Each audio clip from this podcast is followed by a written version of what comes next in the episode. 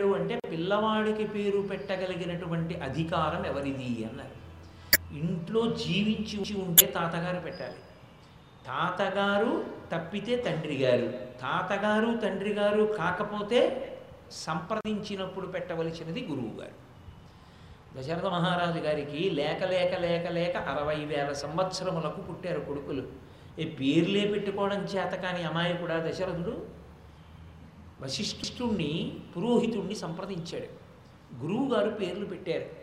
గురువుగారు పెట్టిన పేరు కనుక త్రేతాయుగంలో అవతారం అయిపోయిన కలియుగంలో కూడా ఇప్పటికీ ఆ రామనామము పాపములనన్నింటినీ తొలతోయగలిగినటువంటి మహోత్కృష్టమైన నామమైంది.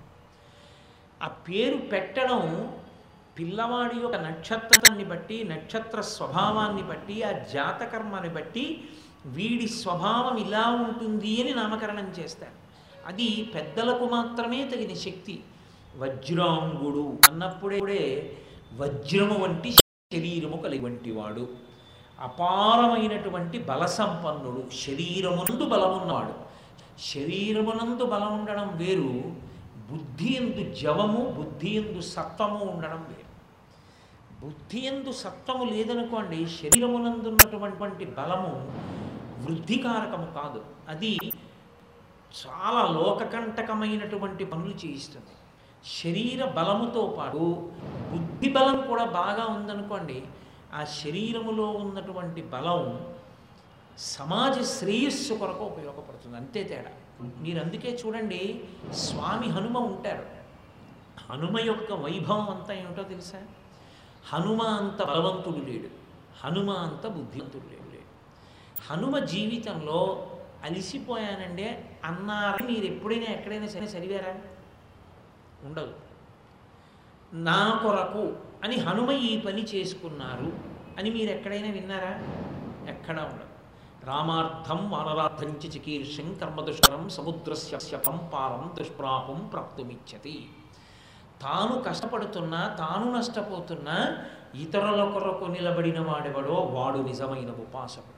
వాడు నిజమైన బలమున్నవాడు నిజమైన బుద్ధి ఉన్నవాడు ఉన్న బలము ఉన్న బుద్ధి తన కొరకు మాత్రమే వాడుకున్నవాడు రాక్షస రాక్షసత్వం కలిగిన వాడు అది పెద్ద విశేషమేం కాదు కాదు. ఇతరులకు వాడిన వాడెవడో ఆయన చాలా గొప్పవాడు. అందుకే హనుమని ఆరాధన చెయ్యండి. అని అస్తమానం అందరూ చెప్పడానికి కారణం ఏమిటంటే అదే ఆయన గొప్పతనం. ఆయనలా కష్టపడి ఆయనలా ప్రవర్తించగలిగిన వాడు మీకు లోకంలో ఉండడు.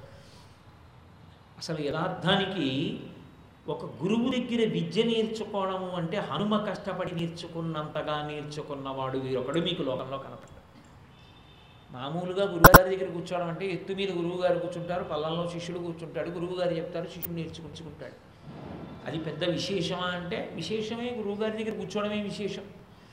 కానీ మరి హనుమ సూర్యనారాయణమూర్తి దగ్గర నేర్చుకున్నారు. ఎంత ప్రకాశాన్ని పొందేస్తుంటాడు మధ్యాహ్నానికి? ఎంత వేగంగా వెళ్ళిపోతుంటాడు. పైగా గురువుగారు వెళ్ళిపోతుంటే గురువుగారి పక్కన నిలబడి ఇలా ఆయన నోటి పక్కన చెవి పెట్టి వినొచ్చా? గురువుగారితో సమానంగా కుదరదు. పోని గురువుగారి కన్నా ముందు వెళ్ళి విందామా? పృష్ఠభాగం పెట్టకూడదు.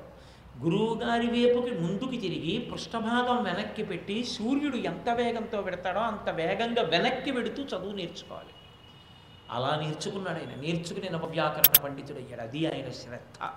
అందుకే బుద్ధిర్యశో బలం ధైర్యం నిర్భయత్వ వరోగత జజాడ్యం అక్కుటత్వం చ హనుమ స్మరణాత్మవేత్ ఆయన్ని సేవిస్తే నీకు బుద్ధి కలుగుతుందిరా అంటారు పెద్దలు. కనుక ఆ దితి దితిపుత్రుడైనటువంటి వజ్రాంగుడు రాక్షసుడయ్యాడు. బలం ఉంది శరీరంలో. కాబట్టి భోగమును కోరుకుంటాడు. ఆ బలంతో కావలసింది ఏమిటి అంటే ఎప్పుడూ ఈ శరీరంతో భోగం అనుభవించాలి. కాబట్టి ఇప్పుడు భోగం అనుభవించాలి కనుక మీరు రాక్షసులు ఉన్న వాళ్ళని చూడండి ఎప్పుడూ రెండు పనులు చేస్తారు. ఒకటి నేను చచ్చిపోకూడదు. నేను చచ్చిపోకూడదు అంటే ఇటువంటి ఉద్దేశం ఇది చచ్చిపోకూడదు. ఇది చచ్చిపోకుండా ఉంటుందా? ఇది చచ్చిపోతుంది విపరిణీయతే దానికి తప్పదు పడిపోతుంది. పృథివీ పంచభూతములలోంచి వచ్చింది పంచభూతంలోకి వెళ్ళిపోతుంది. అది సిద్ధాంతం. తప్పదయా? అంటాడు బ్రహ్మగారు. ఈశ్వరుణ్ణి మభ్యపెట్టేటటువంటి కోరికలు కోరుతూ ఉంటారు వాళ్ళు. అయితే నేను చచ్చిపోతాను కానీ అంటాడు ఒక్కొక్కడు. ఒక్కొక్కడి కోరిక చూస్తే అది కోరిక కాదు.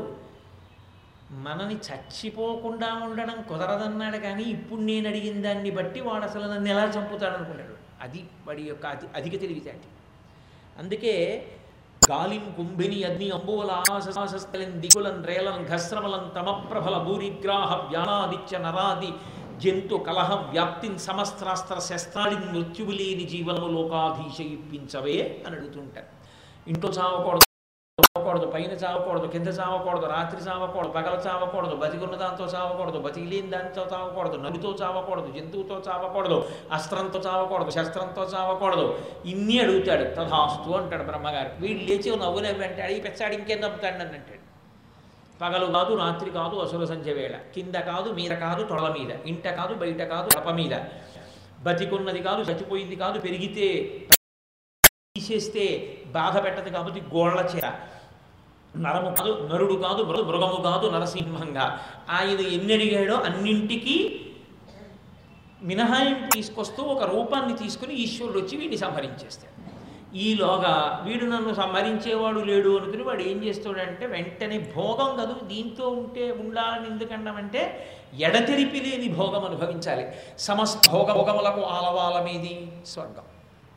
కాబట్టి వె- వెంటనే స్వర్గలోకం మీద దండయాత్ర చేస్తాడు. చేసి ఇంద్రుణ్ణి పదవీ భ్రష్టుణ్ణి చేస్తాడు. తాను కూర్చుంటాడు. కూర్చుని భోగాలన్నీ అనుభవిస్తూ ఉంటాడు. ఈ భోగానుభవంలో మదోన్మత్తుడవుతాడు.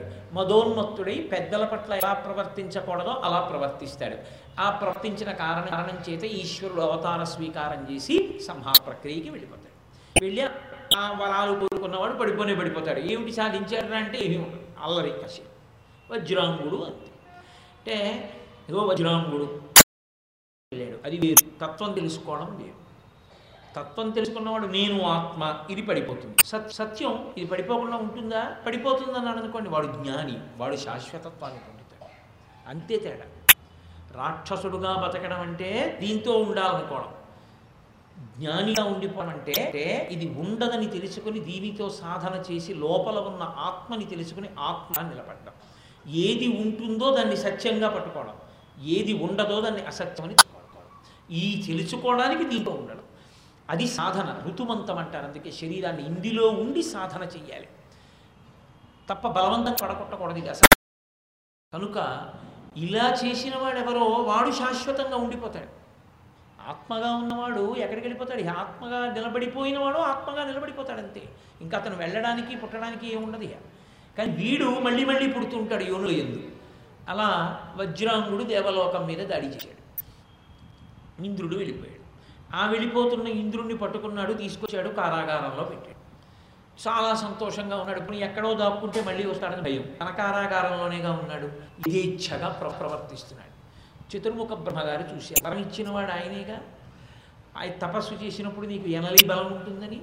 కాబట్టి ఇప్పుడు ఆ చతుర్ముఖ బ్రహ్మగారు ఇంద్రుడు ఇలా కారాగారంలో ఉండడం ఏమిట్రా? దోషభూయిష్టమని ఈ వజ్రాంగుడి తండ్రి అయినటువంటి కశ్యప ప్రజాపతిని తీసుకుని కశ్యప ప్రజాపతి మహానుభావుడు కానీ ఆయన కొడుకునే ఇద్దరు వస్తూ ఉంటారు. దితి దితి అదితి క్షేత్రముల వల్ల.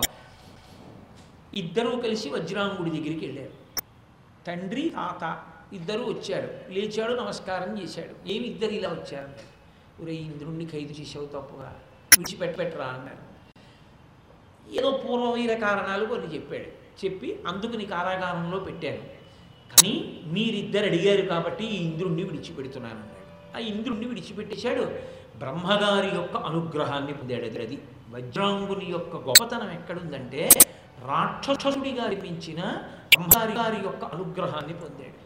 అందుకని సత్వగుణ ప్రవేశం చేశాడు. ఒక ఋషి ఎలా ఉంటాడో అటువంటి జీవనాన్ని చేస్తాడు. సమస్త వైరాలు మర్చిపోయాడు. మరిచిపోయి ఎంతో బుద్ధితో ఎంతో సమస్త భూతముల పట్ల ప్రేమతో అంతటా ఈశ్వరుణ్ణి చూడడాన్ని సాధన చేస్తూ సాత్వికమైన జీవనమనందున్నాడు. వజ్ ఆయన వరాంగి అని ఒక స్త్రీని వివాహం చేసుకున్నాడు. చాలా కాలం ఆమె ఈయన్ని అనుగమించింది కష్టపడి సేవించింది. ఒకనాడు అడిగాడు ఇన్నాళ్ళ నుంచి నువ్వు నన్ను అనుగమించి సేవించావే భార్యగా నీ కోరిక ఏమిటి?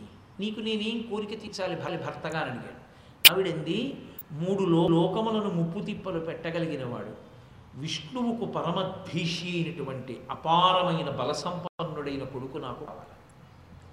తల పట్టుకుని ఇచ్చాడు నాకు పోయింది వైరం ఈవిడికి పోలేదు వైరం. ఈవిడి విష్ణుద్భీషి కావాలంటోంది. మూడు లోకములను బాధ పెట్టగలిగిన వాడు కావాలంటోంది. అది నా వలన కావాలంటోంది. అని అటువంటి కుమారుడు సంభవించాలి అంటే అంతటి అపూర్వమైన శక్తులున్నవాడు పుట్టాలి అంటే ఒక్క పరమేశ్వరుని యొక్క అనుగ్రహం వినా మార్గం ఉండదని తత్వం తెలుసున్నవాడు కనుక చతుర్ముఖ బ్రహ్మగారి గురించి ఘోరమైన తపస్సు చేశాడు. బ్రహ్మగారు ప్రత్యక్షమయ్యారు. ఏం కావాలరా నాయన నీకు అని అడిగాడు. ఇక్కడ మీరు చాలా జాగ్రత్తగా గమనించాలి. ఇది తండ్రి వైపు నుంచి వస్తున్నటువంటి వరం కొడుక్కి. ఆయన అన్నాడు మూడు లోకములను శాసించగలిగి రెండు విష్ణువుని ద్వేషించేటటువంటి వాడు. విష్ణువుని ద్వేషించడము అంటే సత్వగుణగుణమును తిరస్కరించి ఇతరులను బాధ పెట్టేటటువంటి మనస్తత్వం ఉన్నవాడు. నా కొడుకుగా కావాలి వరాంగి తథాస్తు. పెద్ద వర వరమా? అలాగే. దాంతోనే ఈశ్వరుడు కూడా ఆవిర్భవిస్తాడు. అవతార స్వీకారం చేస్తాడు. నీ కర్మ. సరే సరే అలాగే తీసుకో అన్నాడు. వచ్చాడు తన తేజస్సుని భార్య ఎందు నిక్షేపించాడు? ఆ కారణం చేత తారకాసుర జననం జరిగింది. వజ్రాంగునికి కుమారుడిగా తారకాసురుడు పుట్టాడు. మనకి పురాణాల్లోనూ కావ్యాల్లోనూ ఎప్పుడూ ఒక విషయం వర్ణింపబడుతుంది. మనం చాలా తేలిగ్గా తీసుకుని పక్కకి విడిచిపెట్టేస్తాం. కానీ అసలు ప్రధానమైనది అక్కడే ఉంటుంది. శకునములను వర్ణిస్తారు. ఒక్కొక్కడు పుట్టినప్పుడు తారకలు ప్రకాశిస్తాయి నక్షత్రాలన్నీ ప్రకాశిస్తాయి. గాలి మందమారుతంగా వీస్తుంది. ఆవులు పాలు ఎక్కువ ఇస్తాయి. ఎంతో సంతోషాన్ని పొందుతుంది లోకం అకారణంగా. అంటే మహాసత్వ సంపన్నుడైన వాడు పుట్టాడు అని. తారకాసురుడు పుట్టినప్పుడు ఆవుల యొక్క పొదుగుల నుండి కందుల నుండి మిత్తుడి బిందువులు కింద పడ్డాయి. గాడిదలు నిష్కారంగా ఓండ్ర పెట్టాయి. ఆడనక్కల నోట్లోంచి నిప్పులు పడ్డాయి. నక్షత్రములు మసకపారి పారిపోయాయి. విశేషమైనటువంటి ధూళితో కూడుకుని గాలి పైకి లేచింది. యజ్ఞాగ్నులు యజ్ఞమునందు ఉన్నటువంటి అగ్నులు పొగబారి కిందకి వెళ్ళిపోయాయి హవిస్సిస్తున్నప్పుడు పైకి లేవలేదు. అంటే లోకకంటకుడైనటువంటి వాడు జన్మించాడు అని గుర్తు. అటువంటి పిల్లవాడు జన్మించాడు. ఆయనకి తారకాసురుడు తారకుడు అసురుడు రాక్షసుడు కనుక అసుర శబ్దం కన చేరింది. తారకాసురుడు అని తారకుడు అని నామకరణం చేశాడు కశ్యప ప్రజాపతి. ఇప్పుడు ఈ పిల్లవాడు పెరిగి పెద్దవాడయ్యాడు. వీడు పెరిగి పెద్దవాడై వీడు బ్రహ్మగారి గురించి తపస్సు చేశాడు. ఇప్పటికే వీడికి పుట్టుకతోనే ఉంది. వరం. వాడు మూడు లోకములను శాసించగలడు విష్ణుద్దేశి పరమేశ్వర తత్వంలో ఉన్న గొప్పనం ఏమో తెలుసా అండి? మంచికి మంచి చెడుకి చెడు. నువ్వు పూజ చేసావు వరం ఇస్తాడు. దారి తప్పావు పడవు. అందుకే భారతంలో విష్ణువు ప్రతిజ్ఞ చేశారు. వాడికి బ్రహ్మగారు వరం ఇచ్చారు కదా అని నేను వాడిని చంపను. శుద్ధ సాధులందు సురలందు స్మృతులందు గోవులందు విప్రకోటియందు ధర్మపదవియందు తమిలినాయందు వాడెన్నడలుగు నాడు పట్టి హింస చేతు ఆయన అంటారు వీటి జోలికి వాడి బలాన్ని ఎప్పుడైనా ఉపయోగిస్తే అప్పుడు వస్తాను అవతారం తీసుకుని. శుద్ధ సాధులందు. భగవంతుణ్ణి త్రికరణ శుద్ధిగా నమ్ముకున్న వాళ్ళ జోలికి వెళ్ళావో ఈశ్వరుడు వచ్చేసి సంహారం చేస్తాడు. శుద్ధ సాధులందు సురలందు దేవతల్ని ధిక్కించిన. అలాగే గోవులందు గోవుని బాధ పెట్టిన. ఎందుచేత అంటే సాధారణంగా అశ్వపూజ గజపూజ గోపూజ అని మూడు చేస్తారు. ఇందులో అశ్వపూజ పశుపూజ గజపూజ పశుపూజ గోపూజ పశుపూజ కాదు. సాక్షాత్ పరదేవతా పూజ. ఎప్పుడైనా అమ్మవారి గుడికి వెళ్ళినప్పుడు అమ్మవారి గుడి తలుపు మూసి ఉన్నా బయట ఆవు కనపడింది అనుకోండి ఇక మీరు దర్శనం అవ్వలేదన్న మాట వాడ వాడకూడదు. మిమ్మల్ని అనుగ్రహించాలని పరదేవత బయటికి నడిచొచ్చి ఆవు రూపంలో నిలబడుతుంది. ఆవు ఏ పరదేవత?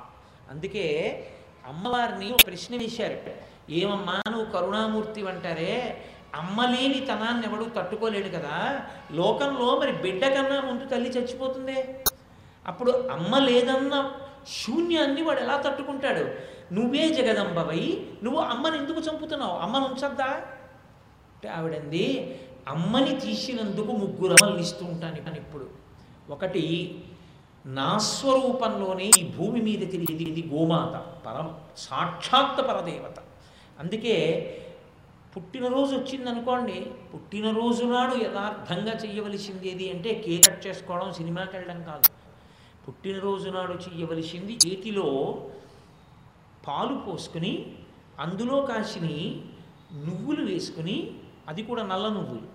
దాంట్లో బెల్లం ముక్క వేసుకుని మూడు మార్లు లోపలికి పుచ్చుకోవాలి. మళ్ళీ వచ్చే పుట్టి పుట్టినరోజు చూస్తాడు. అపమృత్యు దోషం తొలగిపోతుంది. రెండు ఏడుగురు చిరంజీవుల యొక్క పేర్లు అశ్వత్థామ బలివ్య సోహన్మాస్య విభీషణ ఆ శ్లోకం చెప్పుకుని ఏడుగురు చిరంజీవుల్ని స్మరించాలి. పెద్దలైన వారు ఎవరుంటారో వారికి నమస్కారం చేయాలి దేవాలయానికి వెళ్ళి దర్శనం చేసుకోవాలి. గృహస్థైతే ఆ రాత్రి బ్రహ్మచర్యని పాటించాలి. ఇది పుట్టినరోజు నాడు చెయ్యవలసినటువంటి పని అని శాస్త్రం విధించింది మనకి. కనుక నీకు తల్లి లేదన్న బాధ లేదు. పుట్టినరోజు నాడు మా అమ్మ నాకు పాయసంచం చేసి పెట్టేది అనిపిస్తే పుట్టినరోజు నాడు అమ్మకి నమస్కారం చేసేవాడిని నేను అనిపిస్తే నువ్వు గోశాలకు వెళ్ళి ఒక ఆవుకు నమస్కారం పెట్టు అరటిపండు పెట్టు. ఆవు పాలు తెచ్చుకుని పాయసం వండుకు తీ. అమ్మ చేత్తో పెట్టినట్టు. ఆవు దూరంగా ఉంటుంది కదండి అమ్మ మా పక్కనే ఉండేది కదా. అంటే భూమాతగా ఉంటాను. నువ్వు మీ అమ్మ నీతో ఎప్పుడూ ఉండి ఉండకపో. కానీ నువ్వు ఎక్కడున్నా విడిచిపెట్టి అమ్మ రూపంలో అందులో నీతోనే ఉంటాను భూమాతగా. మూడు నేనే లోకజననిగా దేవాలయంలో ఉంటాను. కాబట్టి కాబట్టి ఒక్క అమ్మ తప్పుకున్న మూడు రూపాల్లో అమ్మగా నేను ఎప్పుడూ నీకు మిగల్చే ఉంచాను అంది ప- పరదేవత. కాబట్టి గోవు అంత గొప్ప స్వరూపం. గోవు అంత పూజనీయమైనటువంటి విశేషం. కాబట్టి ఆ తారకాసురుడు ఇంతటి బలాన్ని పొందాడు. ఇతపూర్వం ఉన్నటువంటి రెండు వరాలే అంత భయంకరమైన వరాలు. దానికి తోడు ఇప్పుడు చెయ్యవలసినంత తపస్సు చేసే బ్రహ్మగారి గారి గురించి. బ్రహ్మగారు ప్రత్యక్షమయ్యారు. నేను మీతో మనవి చేశాను కదా ఈశ్వరుడికి ఉన్న లక్షణం ఏమి అంటే మీరు తపస్సు చేశారు ఫలితాన్ని ఇస్తాడు తప్పు చేశారు సంహారం చేస్తాడు. అందుకే శుద్ధ సాధులందు శృతులందు గోవులందు విప్రకోటియందు ధర్మ తగిలినా ఎందు గోవుల జోలికి వెళ్ళి గోవుల్ని సంహారం చెయ్యడం మొదలుపెట్టినా సరే లోకాన్ని సంక్షోభం చేసి ఏదో ఒక రోజున అవతారం తీసుకుని సంహారం చేస్తానన్నాడు. గోవంత గొప్పది. కాబట్టి అదిగో తప్పు చేస్తే శిక్ష పడబడాలి. ఈశ్వరుణ్ణి ఆరాధిస్తే ఈశ్వరుడు వరమిస్తాడు. తప్ప వీడికి వరమిస్తే వీడి ఎదర ఏదో చేస్తాడని వీడికి ఇప్పుడు వరం ఇవ్వకపోవడం అలాంటి పనులు ఈశ్వరుడు చెయ్యడు. కాబట్టి ఆయన ప్రత్యక్షం అయ్యాడు ఏం కావాలని అడిగాడు. ఉన్న బలానికి తోడు వాడు ఒక వరం అడిగాడు. నాకు మృత్యు ఉండకూడదు. బ్రహ్మగారు అన్నారు అది కుదరదు. జాతస్య హి ధ్రువో మృత్యు ధ్రువం జన్మృతస్య చ. ఈ లోకంలో మర్యాదాచాదృశీ లోకే అంటారు దేవి భాగవతంలో వ్యాస భగవానుడికి లోక మర్యాదయ?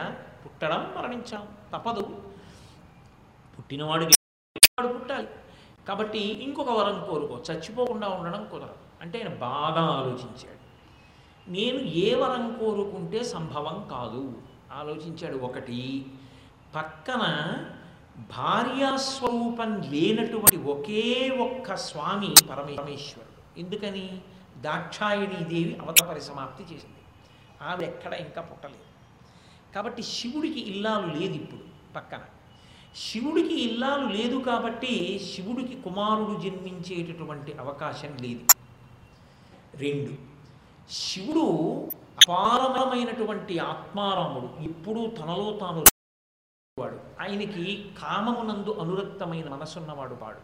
కాబట్టి కేవలము శివకుమారుడు అని అన్నాడు అనుకోండి విఘ్నేశ్వరుడు ఉన్నారు. మహాగణపతి ఉన్నారుగా అప్పటికీని. కాబట్టి గణపతి చేతిలో మరణిస్తాడు. అందుకని రాక్షస ఆలోచనలు అంటే ఎంత గొప్పగా ఉంటాయో చూడండి. ఆలోచించాడంటే శివునికి కామము కలగాలి. శివునికి కామము కలిగి ఆయన వీర్యము కదలాలి. కదిలిన వీర్యము స్ఖలనం అవ్వాలి ఆ స్ఖలనమైనటువంటి వీర్యము నుండి ఒక కుమారుడు జన్మించాలి. జన్మించిన కుమ కుమారుడు దేవతా సైన్యములకు అధిపతిగా పట్టాభిషిక్తుడు కావాలి. పట్టాభిషిక్తుడైనటువంటి కుమారుడు నా మీదకి యుద్ధానికి రావాలి. వచ్చిన కుమారుడు నా మీద అస్త్రప్రయోగం చెయ్యాలి. అలా చేస్తే నేను చచ్చిపోతాను బ్రహ్మగారు అన్నారు తథాస్తు. ఇప్పుడు వాడి ధైర్యం ఏమిటంటే అసలు శివుడికి ఇల్లాలు లేదు. దాక్షాయణి దేహ పరిత్యాగం అయిపోయింది. ఒకవేళ అమ్మవారు మళ్ళీ అవతారం స్వీకరిస్తే పార్వతీ కళ్యాణం జరగదు. అందుకే పార్వతీ కళ్యాణం ఎక్కడ చెప్పినా ఎక్కడ విన్నా లోక కళ్యాణం అంత శక్తినిస్తుందనడానికి కారణం అదే. పక్కన తారకాసురుడి బాధలు ఉన్నాయి కాబట్టి పార్వతీదేవి స్వీకరించి పరమశివుడికి ఇల్లాలు కావాలి. ఒకవేళ ఇల్లాలైంది. పరమశివుడికి ఎప్పుడైనా అసలు కామ ప్రచోదనమైంది అన్న విషయం ఇతపూర్వం విన్నామా మనం? వినలేదు. కాబట్టి ఆయనకి కామం కలగదు. కామము కలగటువంటి శివుడికి కామము కలగాలి. ఎన్ని వేల సంవత్సరాలకు కలుగుతుంది ఎందుకు కలుగుతుంది ఆయనకి? కలిగింది పో. ఆయన వీర్యాన్ని భరించేవాళ్ళు ఎవరు కాబట్టి భరిస్తానని ముందుకు రావాలి. అది ఎవరు కాదు? ధర్మపత్ని వస్తుంది తప్ప ఇంకోళ్ళు ఇంకోళ్ళు రాకూడదు. అందుకే కుమార సంభవం అంత గమ్మత్తుగా నడిచింది. పార్వతీదేవి వలననే వీర్యస్ఖలనము జరగాలి. జరిగింది పో. పరమేశ్వరుడి వీర్యము తన యొక్క స్- దాని స్థానము నుండి కదులుతుందా? రేతస్థానంలో కదలడమే? కదిలిన వీర్యం భూమి మీదో ఎక్కడో పడ్డమే? ఏదో క్షేత్రం స్వీకరించడమే? ఎవరు భరించలేదు శివవీర్యాన్ని భరించితే కొడుకు పుట్టాలి అంటే అది స్త్రీ యొక్క శోణితముతో కలవాలి. కలిసి కొడుకుగా పుట్టడం ఎలా సంభవం? పుట్టాడు పో. వాడే దేవసేనలకంతటికీ కూడా అధిపతి ఎలా అవుతాడు? పెద్ద కొడుకున్నాడుగా మహాగణపతి ఆయనకి ఇవ్వకుండా ఆయనకి ఇస్తారు. ఆ అధి అధికారం ఆయనకి కదా ఇస్తారు. మహాగణపతి దేవసేనకి అధిపతి అయితే ఇక కుమారస్వామికి ఇవ్వరుగా తర్వాత పుట్టేవాడికి ఇవ్వరుగా? ఒకవేళ మహాగణపతి అయితే మహాగణపతి శివవీర్యమునకు జన్మించిన వాడు కాడుగా? శివునికి కామప్రచోదనం కలిగి వీర్యము స్ఖలనమైతే పుట్టినవాడు కాడుగా? పుట్టినవాడు కాడు కాబట్టి దేవసేనాధిపత్యం పుచ్చుకుని వచ్చి తన మీద అస్త్రం వేసినా తాను మరణించడుగా ఇంత పెద్ద గొడవ జరగాలంటే అసలు సంభవమా ఇవన్నీ?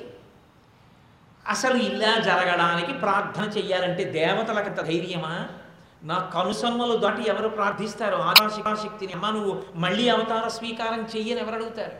ఎక్కడ పుడుతుంది? ఎలా పెరుగుతుంది? ఎలా శివుణ్ణి చేరుతుంది? ఎలా కళ్యాణం జరుగుతుంది ఇద్దరికి? ఇద్దరికీ కళ్యాణం జరిగి ఇద్దరు ఎలా విహరిస్తారు? విహరించడానికి శివుడు ఒప్పుకుంటాడా?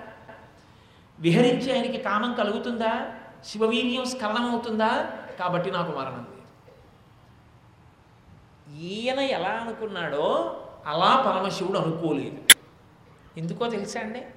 వాడు అలా అన్నాడు కాబట్టి నేను కామప్రచోదనాన్ని పొంది నా వీర్యము స్ఖలనము చేసి కుమారుణ్ణి ఉద్భవింపజేస్తానని శివుడు సంకల్పము చెయ్యలేదు ఎందుకో తెలుసా అండి? ఇంత హీనమైన కోరిక వాడు కోరాడని ఆయన కామప్రచోదనం పొందడానికి ఆయన సిద్ధంగా లేడు. ఇప్పుడు దేవతలతలందరూ కలిసి పెద్ద బాధకి లోనైపోయారు. ఏమిటి బాధ? అంటే రాక్షస బాధ. రాక్షస బాధ అంటే సామాన్యంగా ఏముండదు రాక్షస బాధ అంటే ఒక్కటే ఉంటుంది. వేదమును ప్రమాణముగా అంగీకరించడానికి వీలు లేదు. అదే రాక్షసులకే బాధ. వేదం చదవకూడదు. వేదమంత్రం చెప్పకూడదు. యజ్ఞయాదులు చెయ్య చెయ్యకూడదు. సంధ్యావందనం చేయకూడదు. మరి పూజల్ని ఎవరికి? తారకాసురుడికే. హవిస్సులన్నీ ఎవరికి? తారకాసురుడికే. దేవుడెవరు? తారకాసురుడే. ఆయన ఎలా చెప్తే అలా దీపాలకులు కూడా ప్రవ- ప్రవర్తించాలి. అంటే ఈశ్వరుడు చేయవలసిన శాసనాన్ని తాను చేస్తాడు ఇక్కడ. ఈ స్థితిని దేవతలు పొందారు. పొంది తారకాసురుని వలన విశేషమైనటువంటి బాధ పొందుతున్నారు. ఇప్పుడు వీళ్ళ బాధ తీరాలి అంటే తిన్నగా వెళ్ళి శివుడిని ప్రార్థన చేశారనుకోండి శివ మా కోరిక తీరాలి మమ్మల్ని రక్షించాలంటే నీకో కొడుకు పుట్టాలి నీకో కొడుకు పుడితే వాడికి పట్టాభిషేకం అయితే మహానుభావ మమ్మల్ని అనుగ్రహించాలి అని అన్నాడు అనుకోండి అవతలకు బో అంటాడు. ఎందుకని? ఆయన అలా ఎవరిని పడితే వాళ్ళని క్షేత్రంగా తీసుకోడు. ఒక్క పార్వతీదేవి మాత్రమే ఆయనకి భార్య. కాబట్టి అమ్మవారు ఆవిర్భవించారు. ఎక్కడ ఆవిర్భవిస్తుంది? ఎక్కడ పుట్టాలి ఇప్పుడు తల్లి? దక్ష ప్రజాపతేమో పుట్టిన పిల్లనిది అంత అవమానించాడు. దానివల్ల ఆమె అసహించుకుంది. నీ తనూభవ అనంగానోర్వా అంది. అంత అసహించుకున్న తల్లి ఇప్పుడు ఎవరి కడుపున పుట్టడానికి అంగీకరిస్తుంది? చేయి దుర్మార్గులరా పుట్టిన తర్వాత మీరు నా భర్తృని నిద్ర చేస్తారంట. అందుకని ఎలా ఇప్పుడు? దిక్కు తోచలేదు. దిక్కు తోచకపోతే అవతలందరూ ఏం ఏం చేస్తారంటే బ్రహ్మగారి దగ్గరికి వెడుతుంటారు లోకంలో అదో మర్యాదతో ఉన్న విషయం. ఆపరేషన్ చేయించుకోవాలా? లేకపోతే ఏమైనా అదేంటి ఇంకొక రకం వైద్యం చేయించుకోవాలా అని అడిగే ముందు ఫిజీషియన్ దగ్గరికి వెడతారు కన్సల్టెంట్ ఫిజిషియన్ దగ్గరికి వెళ్ళి నిర్ణయం తీసుకున్నట్టే మొట్టమొదట ఉపద్రవం రాగానే బ్రహ్మగారి దగ్గరికే పెడతారు పెద్ద ఆయన కాబట్టి. బ్రహ్మగారు ఏం చెప్పారో దాన్ని బట్టి బట్టి దేవతలు నిర్ణయానికి వస్తారు. పదండి వైకుంఠానికంటే వైకుంఠానికి వెళ్తారు పదండి కైలాసానికంటే కైలాసానికి వెళ్తారు. కాబట్టి ఇప్పుడు దేవతలందరూ వెళ్ళి బ్రహ్మగారిని ప్రార్థించారు. ఆయన అన్నాడు ఒరే మీరు చెప్పిన సమస్య బాగుంది. నిజమే. తారకాసులు సంహరింపబడాలంటే ఇంత జరగాలి. కానీ వచ్చిన పెద్ద సమస్య ఏమిటంటే ఇది వెళ్ళి శివుణ్ణి ఎవరు అడుగుతారు? కాబట్టి శివుణ్ణి వెళ్ళి అడిగే సమస్య కాదు ఆయన అంగీకరించే పరిష్కారము కాదు. ఇప్పుడు శివుని యొక్క వీర్యము స్ఖలనమయ్యేట్టు చెయ్యగలిగిన ఏకైక స్వరూపిణి లోకంలో పర పరదేవ ఒక్కతైతయే అమ్మవారి దగ్గరికి వెళ్ళి ప్రార్థన చెయ్యాలి అది పరాశక్తిని మనందరం. ఆమెని ప్రార్థన చేస్తే ఆమెను అడగాలి అమ్మా నువ్వు అవతారం స్వీకరించమ్మా. అవతారం స్వీకరించి నువ్వు శివునకు ఇల్లాలవైతే మీ ఇద్దరికీ ఎడుపున పుట్టినటువంటి పిల్లవాడికి దేవసేనాధిపతిగా పట్టాభిషేకం చేసి మేము తనకసుర బాధల నుండి వినిర్ముక్తం కావాలి తల్లి అని అడగాలి. అందుకని బయలుదేరండిరా మీ అందరూ పరాశక్తిని ప్రార్థన చేయండి అన్నాడు. అంటే వాళ్ళు అన్నారు ప్రార్థన చేస్తాం. మా ఆర్తికి ఆవిడ ప్రత్యక్షం అవుతుంది. ఇంత తపస్సు చేస్తే ఆవిడ ప్రత్యక్షం అవుతుందని కాదు మా బాధ చూడలేక ప్రత్యక్షం అవుతుంది. ఎందుకని? ఆవిడ తల్లి మేము బిడ్డలం. మా బాధ ఆవిడ ఎలా చూస్తూ ఊరుకుంటుంది? అందుకని మేము ప్రార్థన చేస్తే ఆవిడ వస్తుంది. కానీ ఆవిడ వచ్చిన తరువాత ఆవిడ ఎక్కడ పుడుతుందో అసలు పుట్టడానికి యో- యోగ్యమైన ప్రదేశం ఏమైనా ఉందా? మేము అమ్మా ఇక్కడ పుట్టమా అని అడగడానికి ఏమైనా అవకాశం ఉందా? ఛీ! ఒకసారి దక్షుడికి కూతురుగా వచ్చాను ఏం చేశారా దుర్మార్గుడు అంటే మేము ఏం చెప్పాలి జవాబు? ఎక్కడైనా పుట్టే అవకాశం ఉంటే చతుర్ముఖ బ్రహ్మవు పితామహుడవు కాబట్టి నీకు తెలుస్తుంది. అలాంటి అవకాశం ఏమైనా ఉందా అని అడిగారు.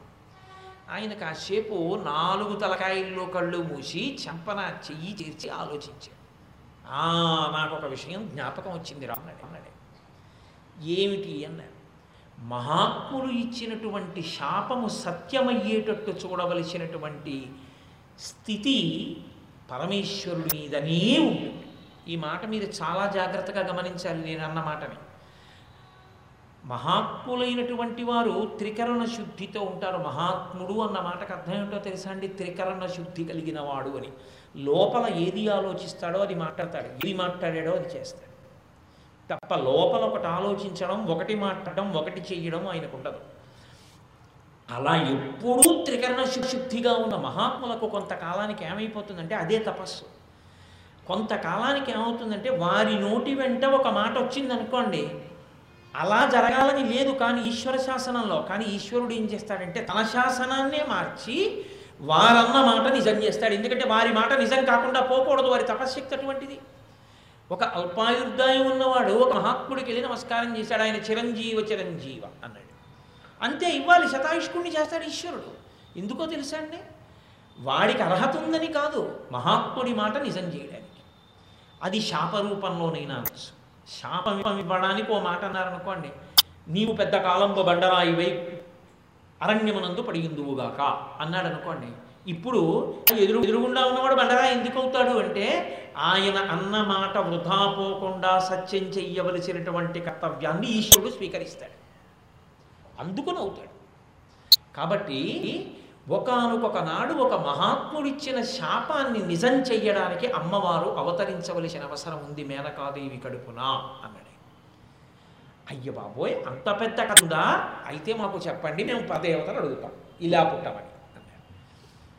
ఆయన అన్నాడు నాకు జ్ఞాపకం వచ్చింది. ఒకనొకప్పుడు విష్ణు సభలో పెద్ద కోలాహలంగా ఉత్సవం జరుగుతుంది.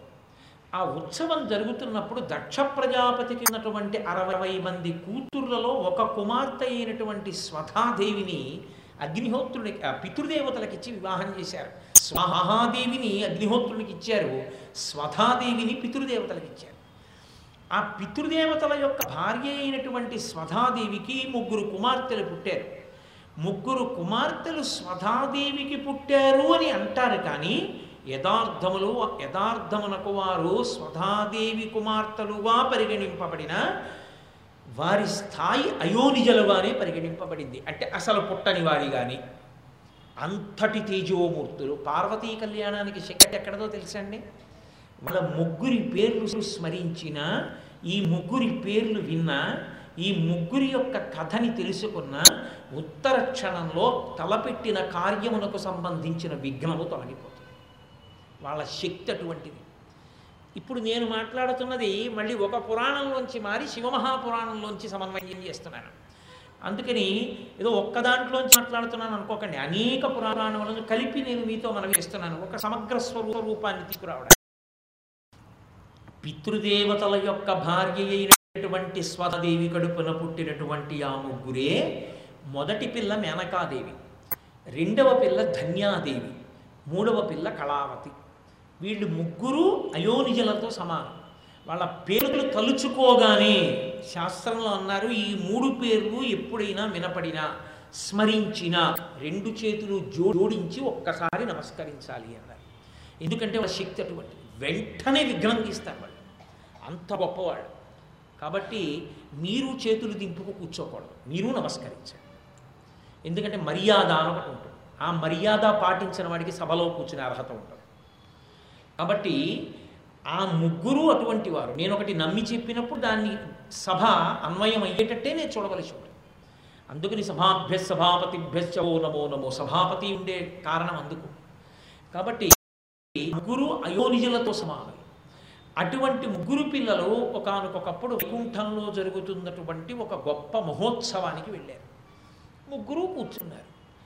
ముగ్గురు కూర్చుని ఉండగా శివమాయా ఒక పెద్ద కార్యం ఎప్పుడో జరగవలసినటువంటి కార్యాన్ని లెక్క కట్టుకుంటుంది పరదేవత. ఎప్పుడో జరగవలసిన కార్యాన్ని లెక్క కడతాడు పరమేశ్వరుడు. మాయామోహితులయ్యారు వాళ్ళు. అదే సమయంలో సనక సనందనాదులు బ్రహ్మజ్ఞానులు సభాప్రవేశం చేశారు. బ్రహ్మజ్ఞాని సభాప్రవేశం చేస్తే ఇంకా ఆయన కన్నా వృద్ధుడు ఉండడు. అందరూ లేచి నిలబడాలి. బ్రహ్మజ్ఞానులైనటువంటి సనక సనందనాదులు సభాప్రవేశం చేస్తుంటే శివమాయామోహితులై ఈ ముగ్గురు పిల్ల పిల్లలు లేవకుండా కూర్చున్నారు. అందరూ లేచారు వీళ్ళు కూర్చున్నారు. వాళ్ళు వచ్చి కూర్చున్నారు. వాళ్ళు వెంటనే శాపవాక్కు విడిచిపెట్టారు. మేము సభలోకి వచ్చినప్పుడు మీరు ముగ్గురు నిలబడలేదు కనుక కనుక మీరు స్వర్గభ్రష్టులై మనుష్య జన్మ పొందదరుగాక అయితే ఏమండి సనకసనందనాదులు అంత బ్రహ్మజ్ఞానులు అలా శాపం ఇవ్వచ్చా ఇంకేం బ్రహ్మజ్ఞానం? తను వస్తే లేవలేదని కోపం వచ్చి శాపాలు ఇచ్చేవాడు బ్రహ్మజ్ఞానే కాదు. మీరు ఎప్పుడూ ఒక విషయం గుర్తుపెట్టుకోవాలి.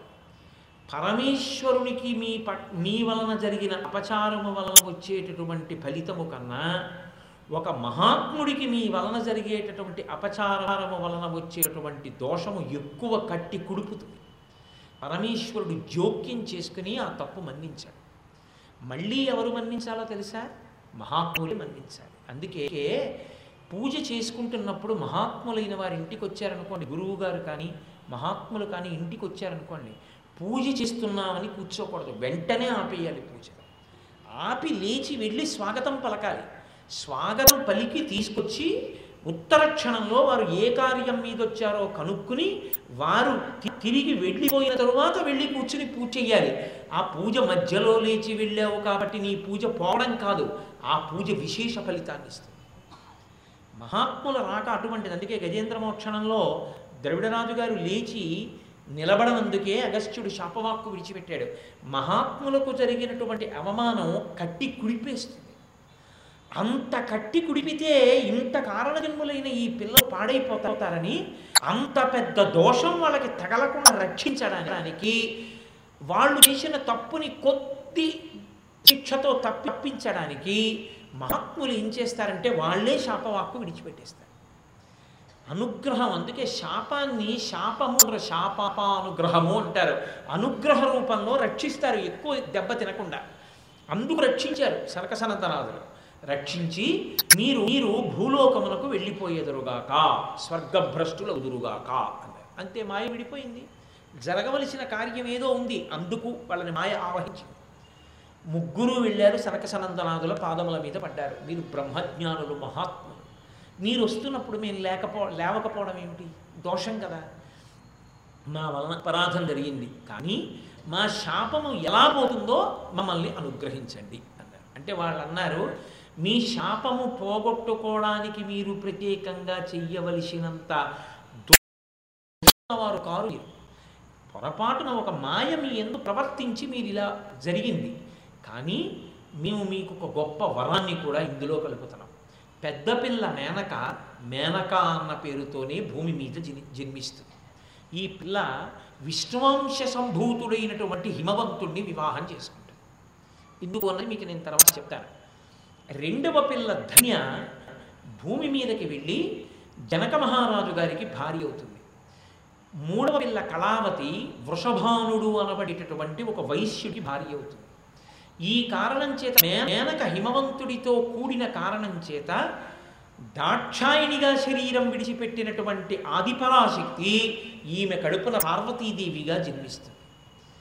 ఈమె కడుపున పార్వతీదేవి జన్మించిన కారణం చేత పార్వతీ కళ్యాణంలో కన్యాదానం చేసినటువంటి కారణం చేత ఇహమునందు సమస్త సుఖములను అనుభవించి ఈమె తిన్నగా కైలాసాన్ని బొందితో చేరుకుంటుంది. అంత గొప్ప స్థితిని పొందుతుంది. సశరీరురాలై కైలాసంలోకి ప్రవేశిస్తుంది రెండవ పిల్ల ధన్యాదేవి జనక మహారాజుకి కుమార్తె అయిన కారణం చేత యోనిజయైన సీతమ్మకి తల్లిగా పరిగణింపబడి సీతమ్మని విష్ణు స్వరూపమైనటువంటి రామచంద్రమూర్తికి కన్యాదానం చేసిన కారణం చేత మహాపతివ్రత అయినటువంటి సీతమ్మ తల్లికి తల్లిగా పిలిపించుకున్నందుకు ఈమె వైకుంఠాన్ని చేరుకుంటుంది. మూడవ పిల్ల అయినటువంటి కళావతి వృషభానుడు అనబడేటటువంటి వైశ్యుడికి భార్య అయిన కారణం చేత ఈమె కడుపున పుట్టేటటువంటి రాధాదేవి శ్రీకృష్ణ భగవానుడికి అత్యంత ప్రియురాలై తదనంతర కాలమునందు ఈమె గోలోకానికి చేరుకుంటుంది కళావతి. రాధాదేవి తల్లి అయింది కాబట్టి. కాబట్టి మీరు ముగ్గురు శాప విమోచనానంతరం ఇక్కడికి రావలసిన అవసరం ఉండదు. మీరు ముగ్గురు పరదేవతాస్వరూపాలని మీ కడుపున కని లేదా కడుపున పుట్టకపోయిన ధన్యాదేవి విషయంలో తల్లి అమ్మ అనిపించుకుంటుంది కనుక వారి చేత. మీరు ఆయా లోకములను పొందెదరుగాక అని శాప అవకాశం ఇచ్చారు. ఇప్పుడు ఆ మేనకాదేవి భూలోకంలో పుట్టింది. మీరు ప్రార్థించవలసింది ఎవరిని అంటే హిమవంతుడిని ప్రార్థించండి. హిమవంతుడు వెళ్ళి మేనకాదేవిని చేపట్టాలి. హిమవంతుడు మేనకాదేవిని ఎందుకు చేపట్టాలి అంటే హిమవంతుడు విష్ణువంశ సంభూతుడు. విష్ణువంశ ఉన్నవాడు. పరదేవత ఎక్కడ పుట్టినా విష్ణువుకి చెల్లెలుగానే పుడుతుంది. ఇది మీరు బాగా గుర్తుపెట్టుకోండి. ఎందుకో తెలుసా అండి? అసలు శాస్త్రంలో పెద్ద రహస్యం ఏమిటంటే పుంస్వరూపంతో ఉంటే విష్ణువు. విష్ణువు స్త్రీ స్వరూపాన్ని పొందితే వైష్ణవి నారాయణి. నారాయణ పుంస్వరూపం నారాయణి స్త్రీ స్వరూపం. అందుకే ఇద్దరూ ఏకకాలంలోనే వస్తారు అన్నా చెల్లెలు. కృష్ణుడిగా ఆయన మధురా నగరంలో పుట్టాడు. ఆమె నందవ్రజంలో పుట్టింది. ఇద్దరు ఒక్కొక్కసారి పుట్టారు. ఈ ఆవిడికి తల్లిదండ్రులైనటువంటి వారి దగ్గరికి కొడుకుగా కృష్ణుడు వెళ్ళిపోయాడు నందయశోదల దగ్గరికి. ఆయన ఎవరికి తల్లిదండ్రుల్ని చేసుకుని పుట్టాడో ఆ దేవత వసుదేవుల దగ్గరికి ఆవిడ వచ్చి వచ్చేసి ఈ పిల్లని కంసు చంపబోతే పైకి ఎగిరిపోయి అప్పుడే దుర్గా విజయ మొదలైనటువంటి పేర్లు పొందింది. ఇద్దరు కలిసి పుడతారు. తల్లిదండ్రులు ఒక్కరై ఉంటారు. కాబట్టి ఇద్దరు అన్నా చెల్లెళ్ళు అందుకే శివ శివాని భవ భవాని భర్గ భార్గవి లేకపోతే హంస హంసిని శంభు శాంభవి వీళ్ళు భార్యాభర్తలు. నారాయణ నారాయణి అన్నా చెల్లెళ్ళు అందుకే కన్యాదానం చేస్తే అమ్మవారిని నారాయణుడి చేస్తారు. మీరు ఇక్కడ చూశారుగా? ఎవరు చేస్తున్నారు కన్యాదానాన్ని? తెల్లగా ఉన్నవాడు పరమేశ్వరుడు నల్లగా ఉన్నవాడు నారాయణుడు. నల్లగా ఉన్నది నారాయణి అన్నగారి పోలిక. ఎవరు చేస్తారు కన్యాదానం? అన్నగారే చేస్తారు. అందుకే ఏకాంబరేశ్వరుడి దేవాలయంలో ఎదురుగుగా ఉన్న మొదటి స్తంభం మీదే కంచి కామకోటి చిత్రంతా ఉంటుంది ఒకే బొమ్మ. ఆయనే కన్యాదానం చేస్తాడు. ఎప్పుడూ అన్నగారిగా అమ్మవారి పక్కన నిలబడతాడు. అసలు ఇంకా పెద్ద రహస్యం ఏమిటో తెలుసా అండి? పుంస్వరూపంలో మగవాడిగా ఉంటే నారాయణ ఆడదానిగా ఉంటే నారాయణి. ఇద్దరూ అలంకార ప్రియులు. ఇద్దరూ అలంకార ప్రియులు పురుషుడు పరమశివుడు. అందుకే బ్రహ్మగారు పుట్టాలి. ఎవరికి పుట్టాలి? ప్రకృతిలో శాసనం మగ మగవాడికి పుట్టరు ఆడదానికి పుట్టారు. అందుకే నారాయణి నారాయణ స్వరూపంతో శివుడిలోకి ఐక్యమవుతుంది. ఆమెయే బయటికి వస్తే ఆయన నాభికమలంలోంచి వచ్చినటువంటి అదే నాభికమలంలోంచి చతుర్ముఖ బ్రహ్మగారు ఆవిర్భవిస్తాడు. ఎందుకని? నారాయణ నారాయణి నారాయణి శివుని శివుని. ఆయనకి భార్య. లేకపోతే లోకంలో బోలు బోలెడని అయిపోతే ఘర్షణ రాదండి. ఒకటి కన్నా ఎక్కువ ఉంటే ఘర్షణ వస్తుంది. ఈశ్వర తత్వము ఒకటిగా అయిపోతుంది మళ్ళీ. ఆ బ్రహ్మగారు నారాయణునిలోకి వెళ్ళిపోతాడు. నారాయణ నారాయణి అయి పరమశివుడిలోకి అర్ధభాగంగా వెళ్ళిపోతాడు. అప్పుడు ఉండిపోయింది ఒక్క తత్వమే ఉండిపోతుంది. అందుకే చదువుకున్న వాళ్ళు కొట్టుకుంటారేమో కానీ చదువుకోని జానపదులు మాట చెప్తారు. కోతులు వేయింజన్నను భాసురముగ మేకలు మేకలు వేయింజన్నను భాసురముగనొక్క కోతి పర్ణం బెక్కున్న ఆ కోతులు వేయింజన్నను కోకోయని కొక్కి నక్క కోయని కుషన్ అని ఈ తత్వాన్నంతటినీ జానపదులు కోతి మీద మేక మీద నక్క మీద పెట్టి చిట్ట చివరికి అలా మిగిలిపోతుందిరా ఒక్కటే తత్వము అని చెప్తారు. అందుకే నారాయణిగా. రాక్షస సంహారం చేస్తాడు. నారాయణ రాక్షస సంహారం చేస్తాడు. శివ జ్ఞానం ఇస్తూ కూర్చుంటాడు. అందుకే ఆయన శుద్ధ సత్వంతో తెల్లగా ఉంటాడు. అందుకే ఇద్దరి ప్రతిజ్ఞ ఒక్కటే. కృష్ణుడిగా పరిత్రాణాయ సాధూనాం వినాశాయ దుష్కృతాం ధర్మ సంస్థాపనార్థాయ సంభంభవా యుగే యోగి. భక్తులైన అది రక్షిస్తాను ధర్మాన్ని పాడు పాడు చేసే వాళ్ళని సంహరిస్తాను ఈ లోకంలో అవతారాన్ని స్వీకరిస్తాను. అమ్మవారి ప్రతిజ్ఞ ఏమిటో తెలుసా అండి దేవి భాగవతంలో? యదా యదా హి సాధూనాం దుఃఖం భవసిదానవా తదా తేషాంచ రక్షార్థం దేహం సంహారయామ్యం ఇదే శ్లోకాన్ని మారిస్తే అదే శ్లోకం. యదా యదా హి సాధూనాం దుఃఖం భవతి దానవా పరిత్రాణాయ సాధూనాం వినశాయ చ దుష్కృతాం తదా తేషాంచ రక్షార్థం దేహం సంధారయామ్యహం. పరిత్రాణాయ సాధూనాం వినాశాయ చ దుష్కృతాం ధర్మ సంస్థాపనార్థాయ సంభవామి యుగే యుగే.